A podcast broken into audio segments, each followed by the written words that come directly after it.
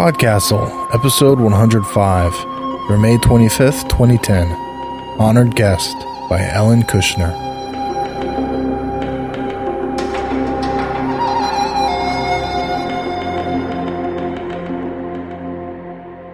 Welcome to Podcastle. I'm Ann Leckie. It's easy to forget just how important weaving has been throughout history, not just as a technological innovation, because it was that back when it was first invented, but culturally and mythologically.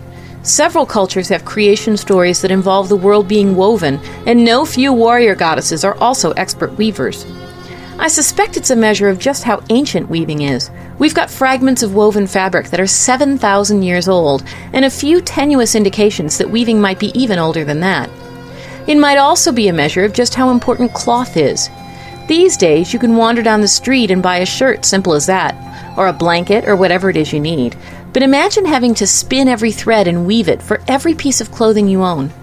It's easy to forget just how important textile production is to the way we live our lives, but when you spend most of your supposedly free time with a spindle in your hands and hours at the loom, whether it's a huge wooden construction or something portable that you tie around, say, a tree and strap to your waist, you don't forget that. And those weavers, over those thousands of years, weren't content with just plain weave, but developed different techniques, new textures, and complex color patterns. It's little wonder that weaving was considered the province of goddesses, or that some kinds of cloth would be regarded as magical. Not much of that magic remains. Most cloth is considered too mundane for that these days. Or woven cloth, anyway. There are some hobbyist weavers, it's true, but most people who hand make textiles these days are knitters or crocheters. Knitting is probably about 2,000 years old, or that's about the age of our earliest sample of knitted cloth. And crochet is probably just about 200 years old, nothing compared to weaving. But you might have an Afghan. Maybe it's a stunning example of the needleworker's art. Or maybe it's just granny squares or a plain ripple. Either way, it has an aura of your aunt or your mother or your grandma's affection and love that lingers in every stitch, no matter how far away she may be from you in time or space. Today's story is Honored Guest by Ellen Kushner.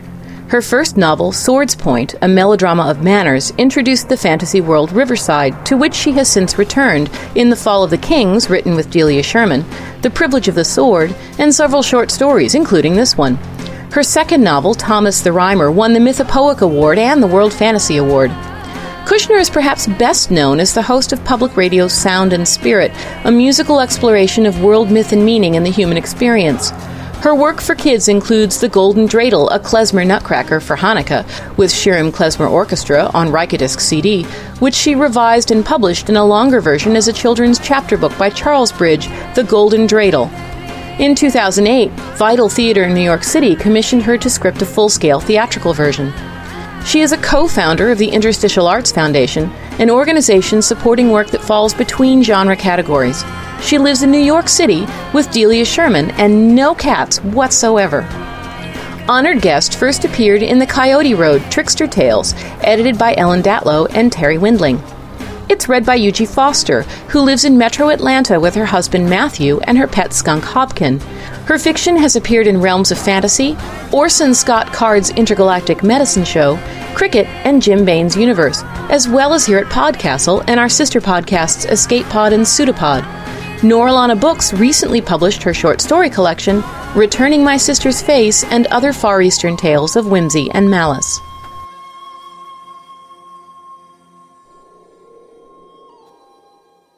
Honored Guest by Ellen Kushner. I have met very few evil people in my life, but my grandmother is one of them. When my mother died, Omama told my father that she would support him and my brother and me, but only if he gave up all his and my mother's friends, her family, and his work in their studio to return to Omama's family compound. There was no reason for this. She already had other sons and cousins working for her. There had been one more, but my uncle Great Light had taken his own life right before the harvest festival. Maybe she needed father back to make up a propitious number. That's not what he says.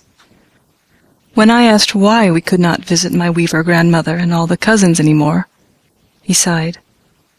Oh, Mama has never learned to share. She's so rich she never had to. Wealth is not a disease, Bright Phoenix, my father said sternly. You may be rich yourself some day, so I want you to remember that. That may be so, but I think being rich can make you selfish. It's like a cold. You have to fight it off by wrapping up warm and keeping your head covered. I don't care so much about being rich, but I might like to be famous. I think I have a pretty good shot at it, because since I was five, I have played the guqin. And even my brother, Great Joy, who is good at games and doesn't like to lose, knows that I play better than he does. I like to practice. When I kneel before my instrument, and my fingers bend and dance on the strings, I feel as if I know things no one has ever known before. It isn't just pretty sounds, it's like entering another world. Some of the great guqin players played for years in solitude before letting anyone else hear them. But I don't mind playing for others. I like their admiration well enough. But even better, I like to think that somehow my music has changed them, as it changes me. It isn't really decent for a well-bred girl to be famous, I know. Even my weaver grandmother used to tut and bite off threads with a snap when the subject came up. A decent girl doesn't get herself talked about, she'd say. So maybe I won't be famous in my own lifetime. It's different after you're dead.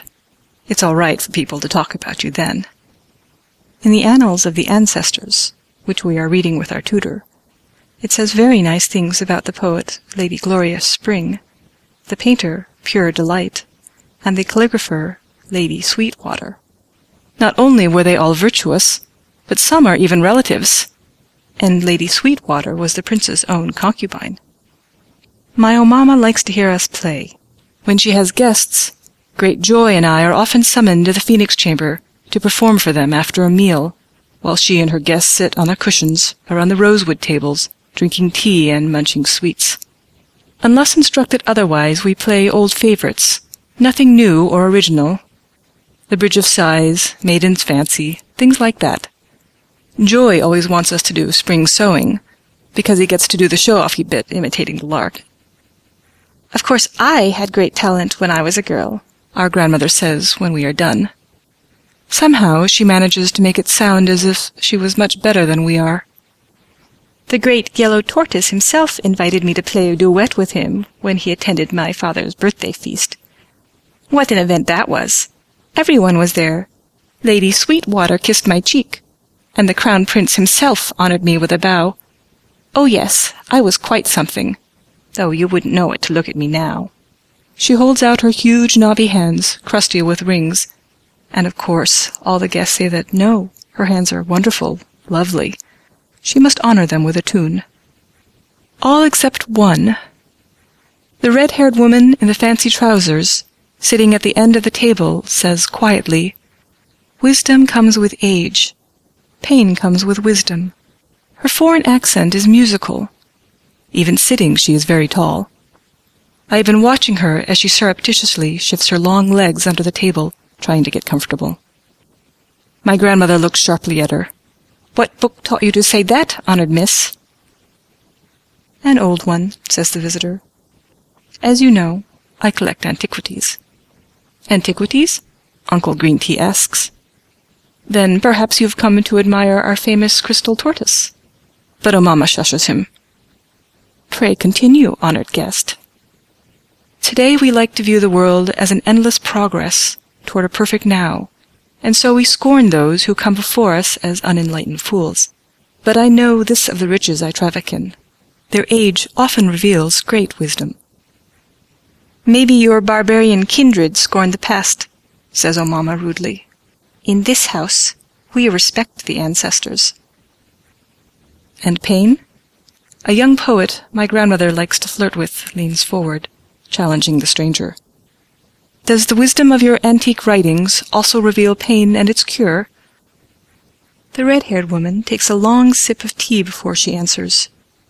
True wisdom conquers pain. She keeps her eyes lowered, as if her spiky eyelashes are shielding some secret but I have noticed already that they are a vivid green, the color of cress in the stream, of moss in the wood, all colors found in nature, but I've never seen them looking out from a human face. And her hair is a fox's hair, though much softer and braided with jewels. Her nose is long and sharp, and her fingers are tapered, a musician's hands. Strange that she collects antiquities. I wonder what she is doing here. Perhaps she is selling us something. Oh, Omama likes to have the best and the rarest of everything. The foreign woman turns her strange eyes to Omama's poet. Since pain is not a disease, she says, there is no one cure for the suffering it causes. Each pain demands its own cure. My Uncle Green Tea smiles politely. As the pain of toothache is helped by willow bark and syrup of poppy? Idiot, oh, Omama snarls. Exactly, honored sir, the stranger says smoothly. But you would never take that for the pain of childbirth. And the pain of love? Asks the poet daringly. Why, she says, contriving to look up at him through her lashes, even though she is taller than he. The lover says yes. That is the cure to that pain. Even though she speaks our language slowly and thoughtfully, her voice is pure music. The poet flushes a little. Omama's clawed, ringed hand descends on his wrist. More tea? She speaks with great refinement, but the words croak in her throat. If her voice was ever beautiful, it isn't now. But the stranger has the poet in thrall. He leans toward her, past Omama's hand, so far that he is in danger of knocking over the table. And the road to that yes? he breathes. Where do we find that? She smiles demurely. Where but in music? And slides her eyes over to me, seated silent at my guqin. Even more than words, poetical sir, music unlocks the heart, does it not? Ah, gasped the poet, because my grandmother's claws have dug into his wrist for real this time.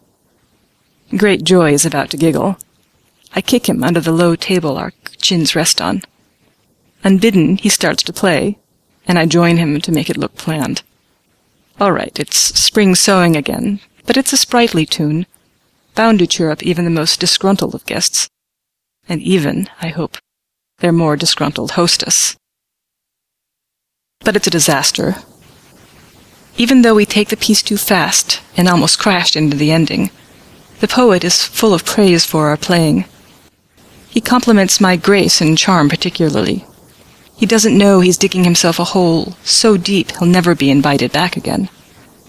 Omama doesn't like to hear anything praised but herself, and sometimes her collections, because she chose them.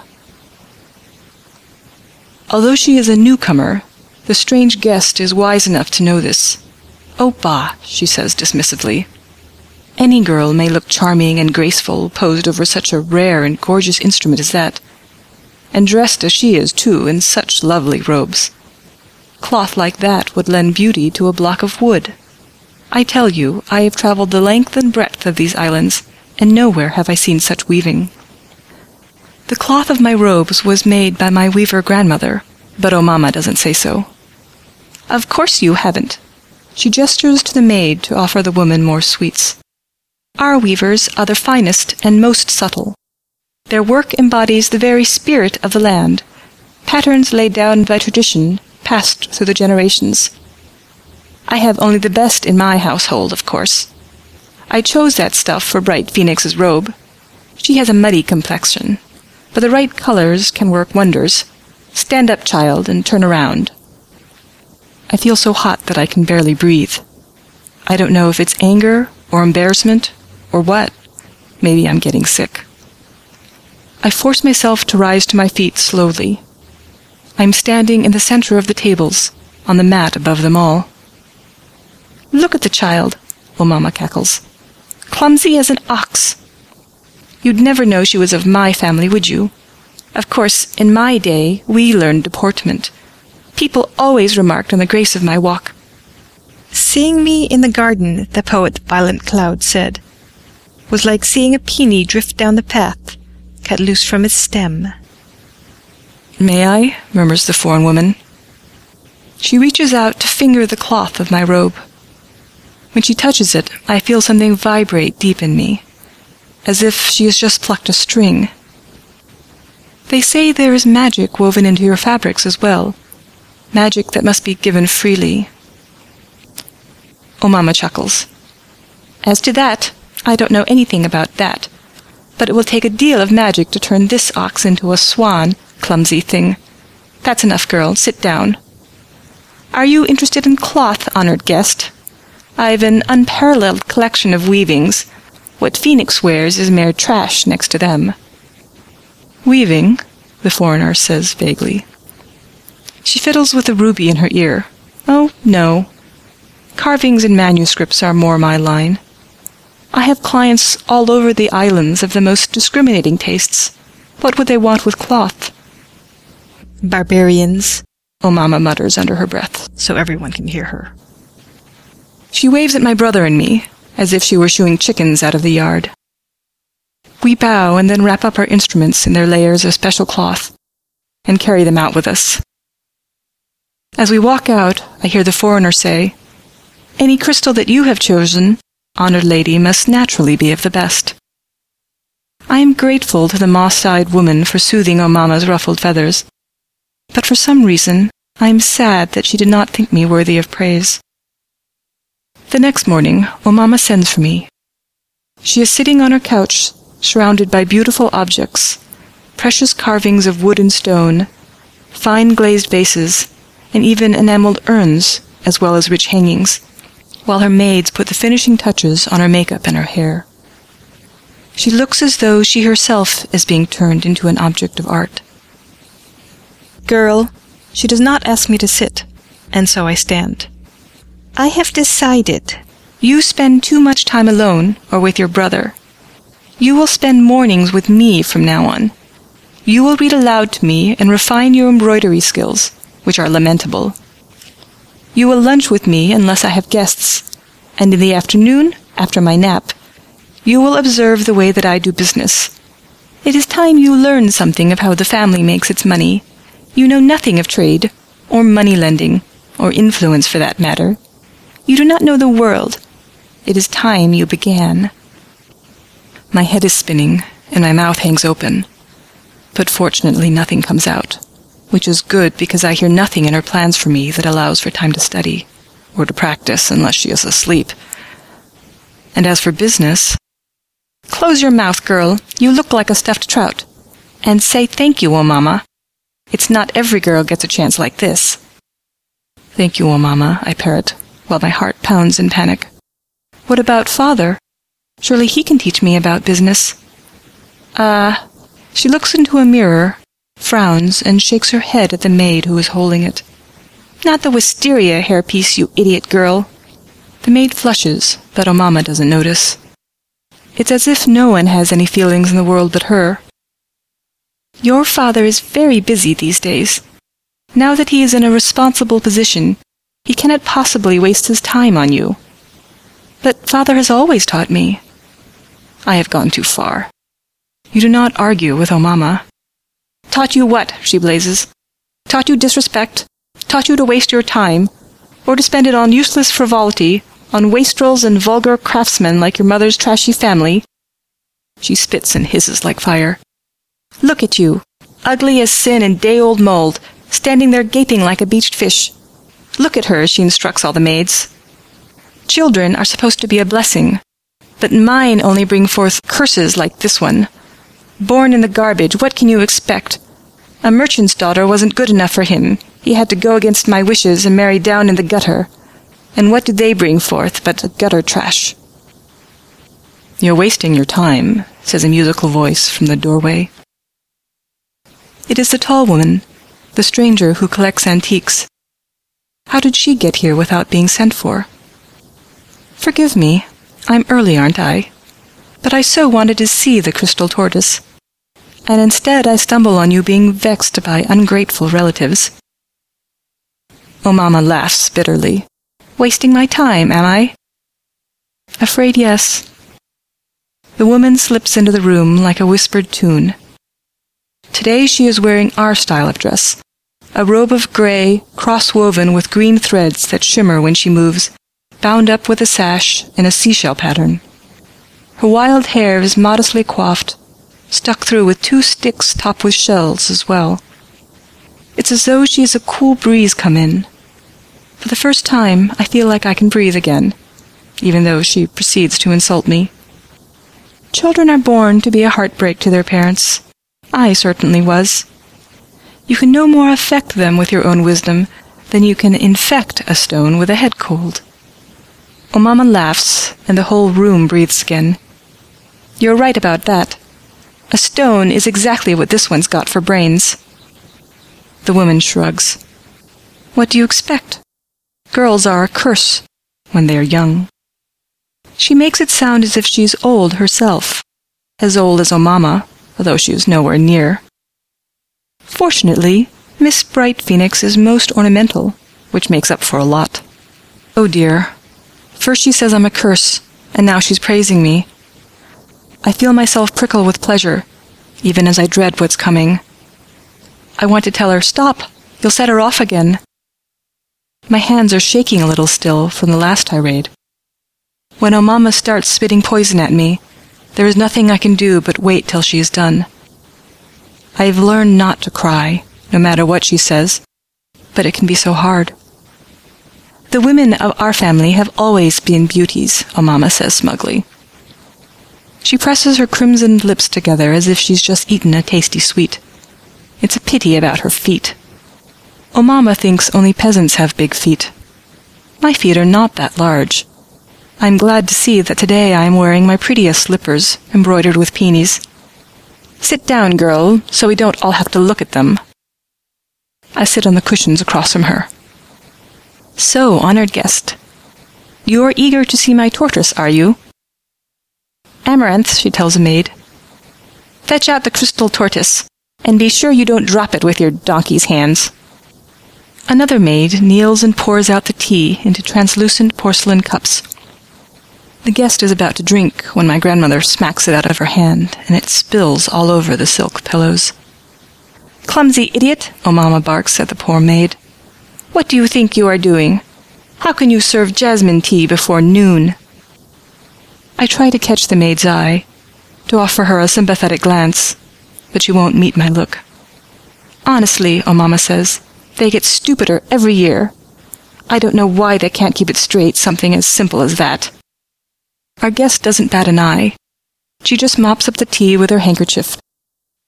The Sultan of Uru served jasmine tea for breakfast, she says. Shows you what he's made of, eh? With her other hand, she turns the ruby in her ear. Is she laughing at us? Omama doesn't think so. She nods approval. I hear the only taste he's got is in ivories. I don't suppose you picked up any of those in Uru? One or two, the merchant says nonchalantly. Nothing up to your standards, I expect. But I could show them to you if you like. I feel like a ball being batted between two tigers. What will the strange woman do next? Does she like me or not? And why should I care? Surely she is just trying to get on Omama's good side. She is a merchant, after all. And Omama is rich. Maybe she has something to sell her. Maybe she is hoping to buy the crystal tortoise and thinks she'll get a bargain if she flatters my grandmother. I wonder if Omama has noticed the ruby that glitters in the guest's right ear.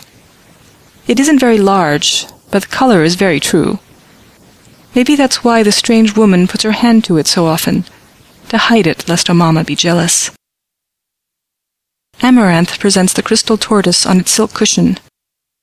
The guest looks at it with hungry eyes. May I? She picks it up and examines it in the light. Remarkable. Flawless, as you say. One of the treasures of the house. A real artist made this. Omama's lacquered claws reach for the tortoise and tap its crystal shell. Notice the curve, an almost perfect sphere. Mmm, yes. Old, too, I'd say.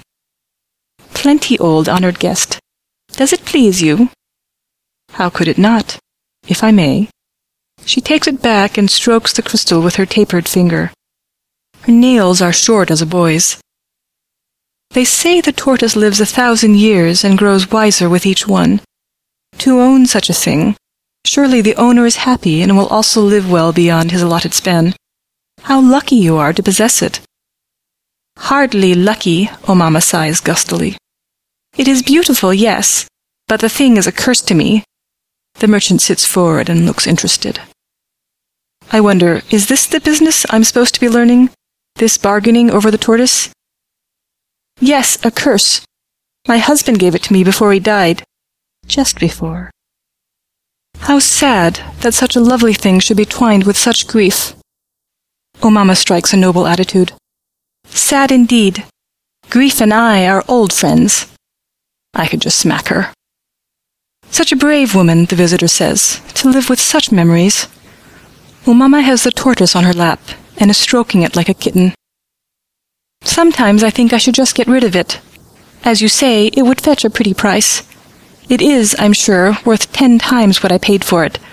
But then I think, no, I must keep it in the family. To pass on to your lovely granddaughter, perhaps? Oh, Mamma chuckles. Perhaps, if she pleases me. At least you have taken great pains to train her to be a decent musician. Would you like Miss Phoenix to play for you again? She claps her hands to the maids. Buttercup, fetch Miss Phoenix's instrument. No one moves. Buttercup, I said. The youngest maid flutters a bow. You sent Buttercup away last year. I'm Goldenrod, madam.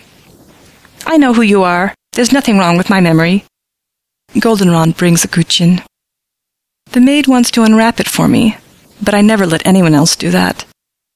It is wrapped in cloth my weaver grandmother gave me when I left her house, when my mother died. Ancient cloth, the forerunner of the pattern my grandmother and her sisters are famous for. The weaving is subtle, with hints of clouds and cranes and mountain tops. Your future is not in crafting such as this, my mother's mother told me. But it will protect your chosen instrument. It still has the smell of the house I grew up in, very deep in its folds. I play Maiden's Fancy with all the variations. If I can go far enough into the music, I can forget about what's going on. The two tigers battling with me in the middle. Sure as always to get hurt. If the stranger is cruel, I'll suffer. And if she is kind, oh Mama will punish me for it. Don't think about it. Think about the music. Knowing the piece by heart, I sneak a look up through my lashes as I play. Oh, Mama is frowning into her teacup. The visitor is sprawled back on her cushions, her body loose with pleasure. Her red head is tilted back, her long neck stretched out like a melody. She is listening, though. There is a furrow of concentration between her brows. When I finish, she doesn't move. Ah, she sighs. That was worth traveling for.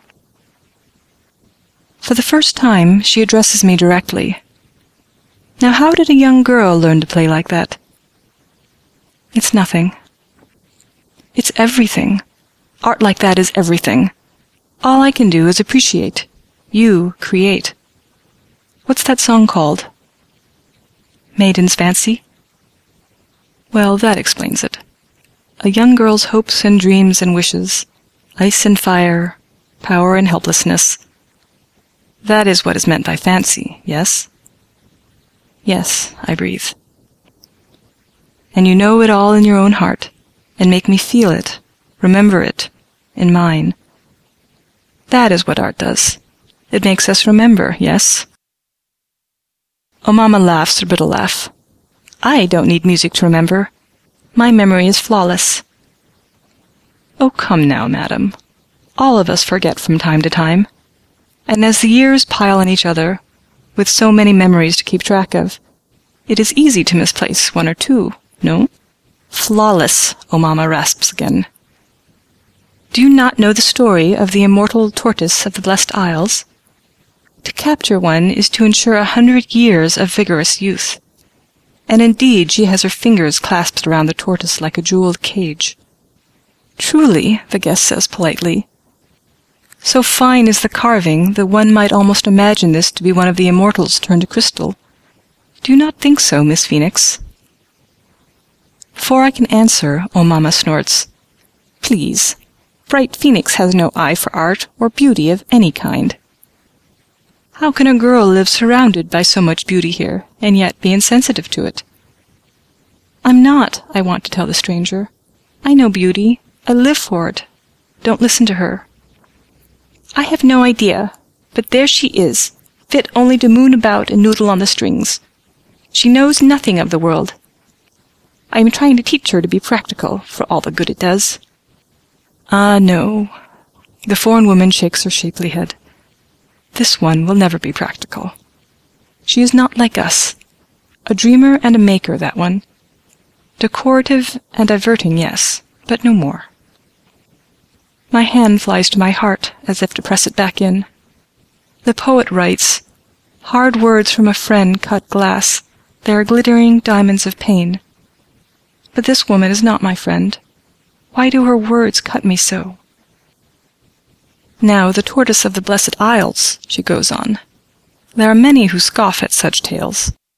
People like us, practical people who know the world. They even scoff at the thought of your weaver women putting power into their cloth. They say only the ignorant are wont to perceive artists as magic makers, miracle workers, beyond the run of ordinary folk. I was one such scoffer, once. I had heard of the immortal tortoise. Who hasn't? I had heard. But now I have seen. Seen? Oh, Mamma's eyes are sharp and bright. How seen? I have sailed the seas for many years. Some say its color has even got into my eyes. Such voyages are not without a price. Once, long ago, I encountered a storm so fierce that all my ship was lost. I battled through the waves to an island, and there in the pearly dawn, thirsty and aching, I woke to such a sight. She looks off into the distance, as though seeing it again, and turns the ruby in her ear tortoises on the beach. Hundreds of them, it seemed. They move very slowly. You can stand and watch and think that one is standing still until you see its tracks in the sand and realize that it has moved indeed. Is old age slowing them down? Far from it. Wisdom, maybe. I watched them for a long, long time. They permitted me to survive, as if their wisdom was also a gift. My grandmother nods thoughtfully. The wise move slowly, is that it?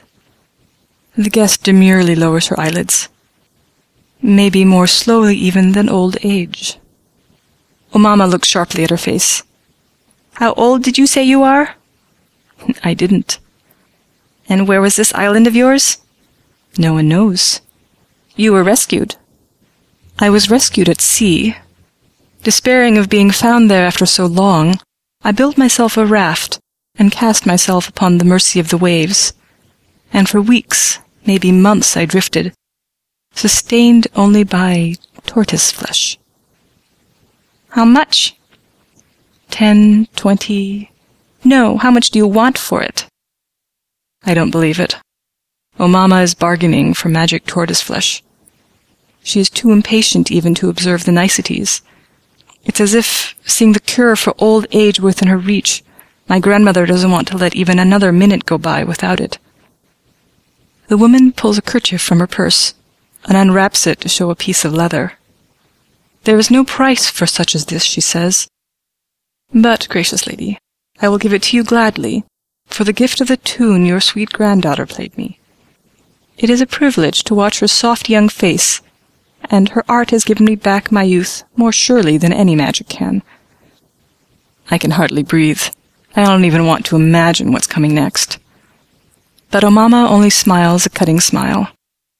I'm so glad the music pleased you. Very much so. My dear, Omama says poisonously to me, our honored guest has praised you well beyond your feeble merit. We must make an equally generous gift to thank her. Not at all, the woman says, but I can feel her quivering like a cat on the hunt. Her gaze fixed on the crystal tortoise glowing on its silk cushion. Oh, the rogue. She doesn't care about me at all. I kneel as gracefully as I can. I stretch out my hand for the crystal, but Omama's voice stops me like a whip. No, my dear. For a gift to be of real value, it must come from the heart. In that moment, we both understand clearly the expression on the stranger's face is nearly comical, surprised and baffled. She's not very good at hiding her feelings after all. But I hide mine, although I cannot speak for fear my voice will betray me. Oh, Mamma knows my heart too well. I bow to the stranger, so low my hair brushes the pillow at her feet. This is what comes of trying to be clever, I want to tell her. This is what comes of trying to outplay oh Mamma. You, beautiful stranger with your grassy eyes and foxy hair, your sweet voice and razored words.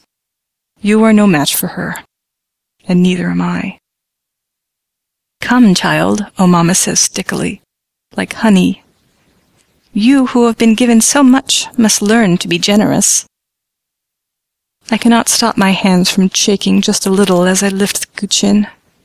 The woman receives it awkwardly, like someone being given a baby to hold who is afraid they'll drop it. Such a fine instrument should be protected, she stammers awkwardly. She tries to wrap it in the ends of her sash, which of course is ridiculous. I find I have my grandmother's cloth twisted round my hands, the cranes and mountains chasing each other amongst the clouds. At a signal from Omama, I slowly unbind myself from it and gently drape it around the guqin. Omama nods, and I bow and go, finding the way to the door by memory, since my eyes are blind with tears. I may not live a thousand years, I hear her tell the woman, but I have enough wisdom to know a treasure's worth. More tea, honored guest. My goodness, tortoise tastes much like shoe leather. I sit in my room, very still. I eat nothing and drink nothing. I'm going to die here. Hour by hour and piece by piece, I am going to be forced to give up more and more of myself, until all that is left is a sad lady with rich robes and too many pairs of embroidered slippers to hide her big feet. If I'm lucky, I will be married off to some dignitary. If I'm not, I'll be kept at Omama's side until she dies. Or until I kill her, a small voice whispers inside me. But that is nonsense. When I dreamed of fame, it was not as a murderer. Those are not the books I long to be in, the lists of awful tragedies and wicked deeds. I wanted something else. There are poems about the way I feel, tears staining silk, and loss like a hole that cannot be filled. But their very images imply a kind of loveliness. I don't feel lovely. I just feel dead, and tired, and very sad. The strange merchant is surely gone by now. She sent me no token of thanks, not even a note. The moon enters my window like a thief, but unlike any thief, it leaves a bar of silver in my lap. And into the bar of silver falls a pebble, a rough little stone, and then another. I look up to the window and see a slender hand with short nails like a boy's. Hist, she whispers. Come out. I follow the voice out into the moonlit garden. There you are, she says. Her face is white. The moon turns her hair the color of dried blood. Cost me a fortune to find out which one's your window. Good. I wanted to thank you. Don't thank me. Wait until you see what form my thanks take. She steps closer to me, and I do not turn away. She cannot hurt me any more. She has already taken what I love most. You are generous. Against my will. The stranger woman looks down at me, long and hard, so that I look up to meet her crest green eyes. Your grandmother's a fool, you know. She can no more keep you from your art than that stupid tortoise can keep her from her death. You wanted that stupid tortoise. Is that what you think? I wanted something else. What? Kiss me and find out. I raise my face to her. Her breath smells of sweet almonds, and when she kisses me, it's nothing like music. It's like nothing but itself, as if there were a whole new part of my body I've never known about till now, and a whole new art form waiting for it to master. There, she murmurs. I've taken the most valuable thing in her house, and she doesn't even know it. Sweet girl, I've got something for you. I am expecting a locket or a ring. But she turns away to the bench behind her and lifts up something large. The strings of my guqin shine in the moonlight. Here you go. I clutch it to me as if it were my heart. The cloth, I say. It was wrapped in a cloth. Ah, she says. Now that, I'm afraid, I must keep. I stare at her. Oh, come on, bright phoenix. What do you think I went to all that trouble for? I still don't understand. You know the old bat. She can never have enough of anything because nothing is enough to fill her miserable, hungry heart. She was never going to sell me something I wanted. The moment I wanted it, she had to want it more. If I was going to get what I came for, I was going to have to make her give it to me. You wanted my other granny's cloth? You really don't know what it is, do you? These cloths stay in families for generations. They almost never leave this island. It's the real thing, child. Ancient and beautiful, and maybe even powerful if you know what you're doing. I don't. But there are those who do, or think they do. And they'll pay a lot for something like that, if they think it was given freely and its power intact. But it wasn't hers to give. It's mine. She pulls my cloth from her hanging sleeve and unfolds it and drapes it around her shoulders. Wrapped in the scent and colors of my past, the stranger looks at me and I seem to see what she sees.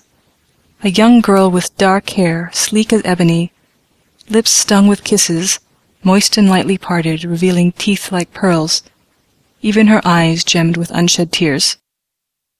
Will you give me your cloth? she asks. No. Will you sell it to me? I think of what she's given me already. I'm seized with a longing like pain. For her kisses, for her freedom. Take me with you, I whisper. Please. No. Not yet. You're too young yet to give yourself freely. That is my price. She slides the fine weaving from off her shoulders, begins folding it up for me. She's going to leave me. With nothing. Wait, I say, wait. I want three things from you. Give me three things, and the cloth is yours. Tell me. First, your name. Jessica. It's Jessica Campion. What does that mean? In my language, nothing, really.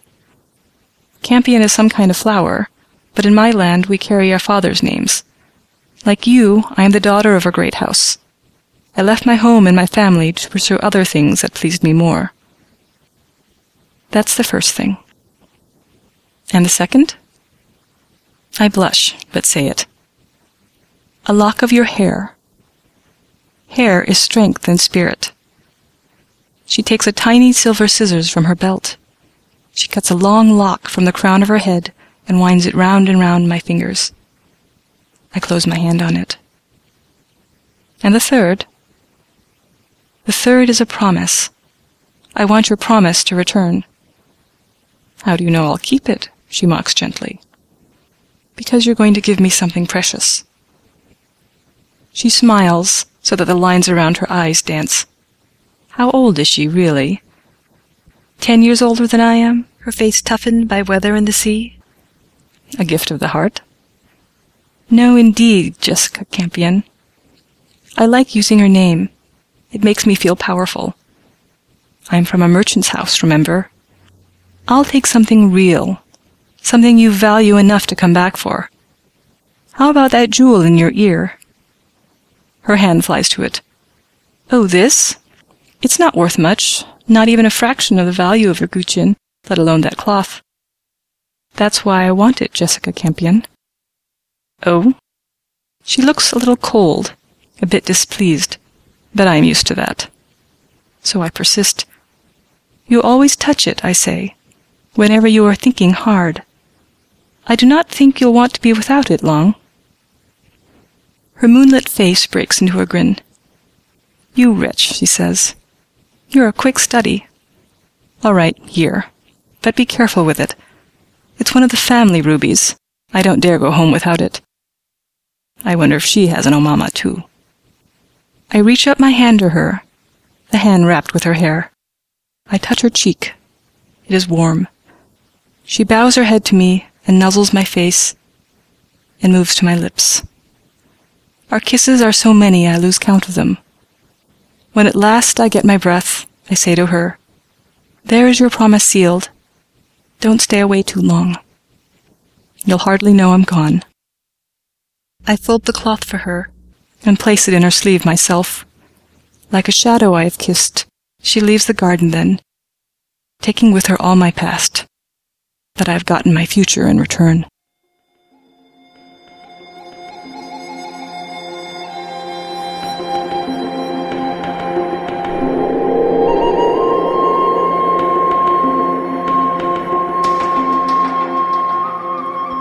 And welcome back. I've had a pretty good family life, certainly no evil grandmothers or wicked stepsisters who want to destroy my dreams.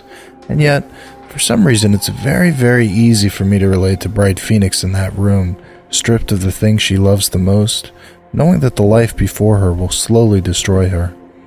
Actually, I imagine it's a universal experience, something we can all relate to, and so it feels really, really good when we get to see someone we can all identify with face a future that suddenly looks bigger and more open and new than it did minutes before. Ellen Kushner told us recently that Jessica Campion is a character who first appeared in the novel she wrote with Delia Sherman, The Fall of the Kings.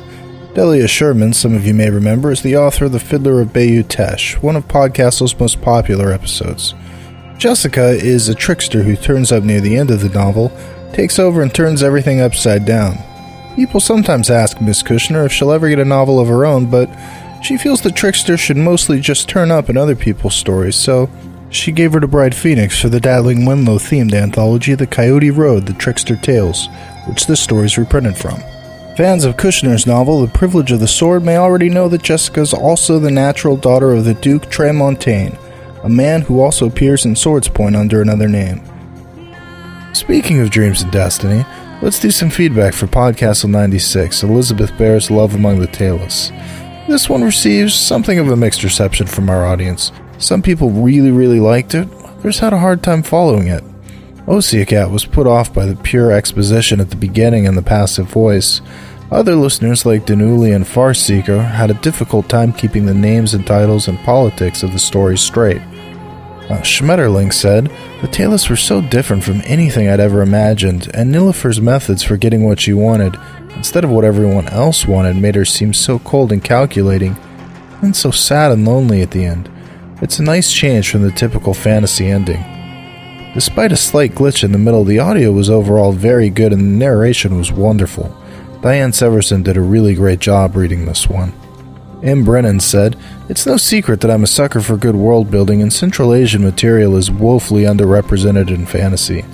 I do wish, given their position in the title, that the Talus had been more central to the story. While they were definitely relevant, they didn't really have the kind of narrative primacy I'd expect in a story named after them. But I like Nilifer, or at least found her to be an interesting character, and I like the revelation of political complexity behind what sounded like a rather fairy tale-ish opening. I know Bear's working on a novel in this setting, and I'm looking forward to it, because I'd love to see more of the world. That is correct, M. Brennan. Elizabeth Bear has not one, but two novellas coming out from Subterranean Press Bone and Jewel Creatures later this year, and The Steles of the Sky next year. That's all for this time, folks. Thanks for letting all of us here at Podcastle share another story with you. If you like what we're doing, please consider visiting podcastle.org and trading us something of value for what we've so generously given. Kisses are not what I'm talking about. We'll see you in a week when Tim Pratt returns to Podcastle with a story for the little gods and all of us. Well, until then, remember you, yes, you, are worth it all and so much more. So don't stop believing, especially in yourself. Grab your shadow and sew it back on the way it was meant to be. Come back and see us next time. Podcastle is a production of Escape Artists Incorporated and is distributed on a Creative Commons Attribution Non Commercial No Derivatives license. Share it, but don't change it or sell it. Our theme music is by Shiva in Exile. You can find them at magnatune.com. You can discuss this episode of Podcastle or nearly anything else on our forums. Just visit forum.escapeartist.info. And if you like science fiction or horror, be sure to visit our sister podcasts, Escape Pod and Pseudopod. And if you enjoyed this episode, tell a friend, or post to your blog about it, or consider donating via the PayPal link on our site. Henry David Thoreau said, Go confidently in the direction of your dreams. Live the life you have imagined.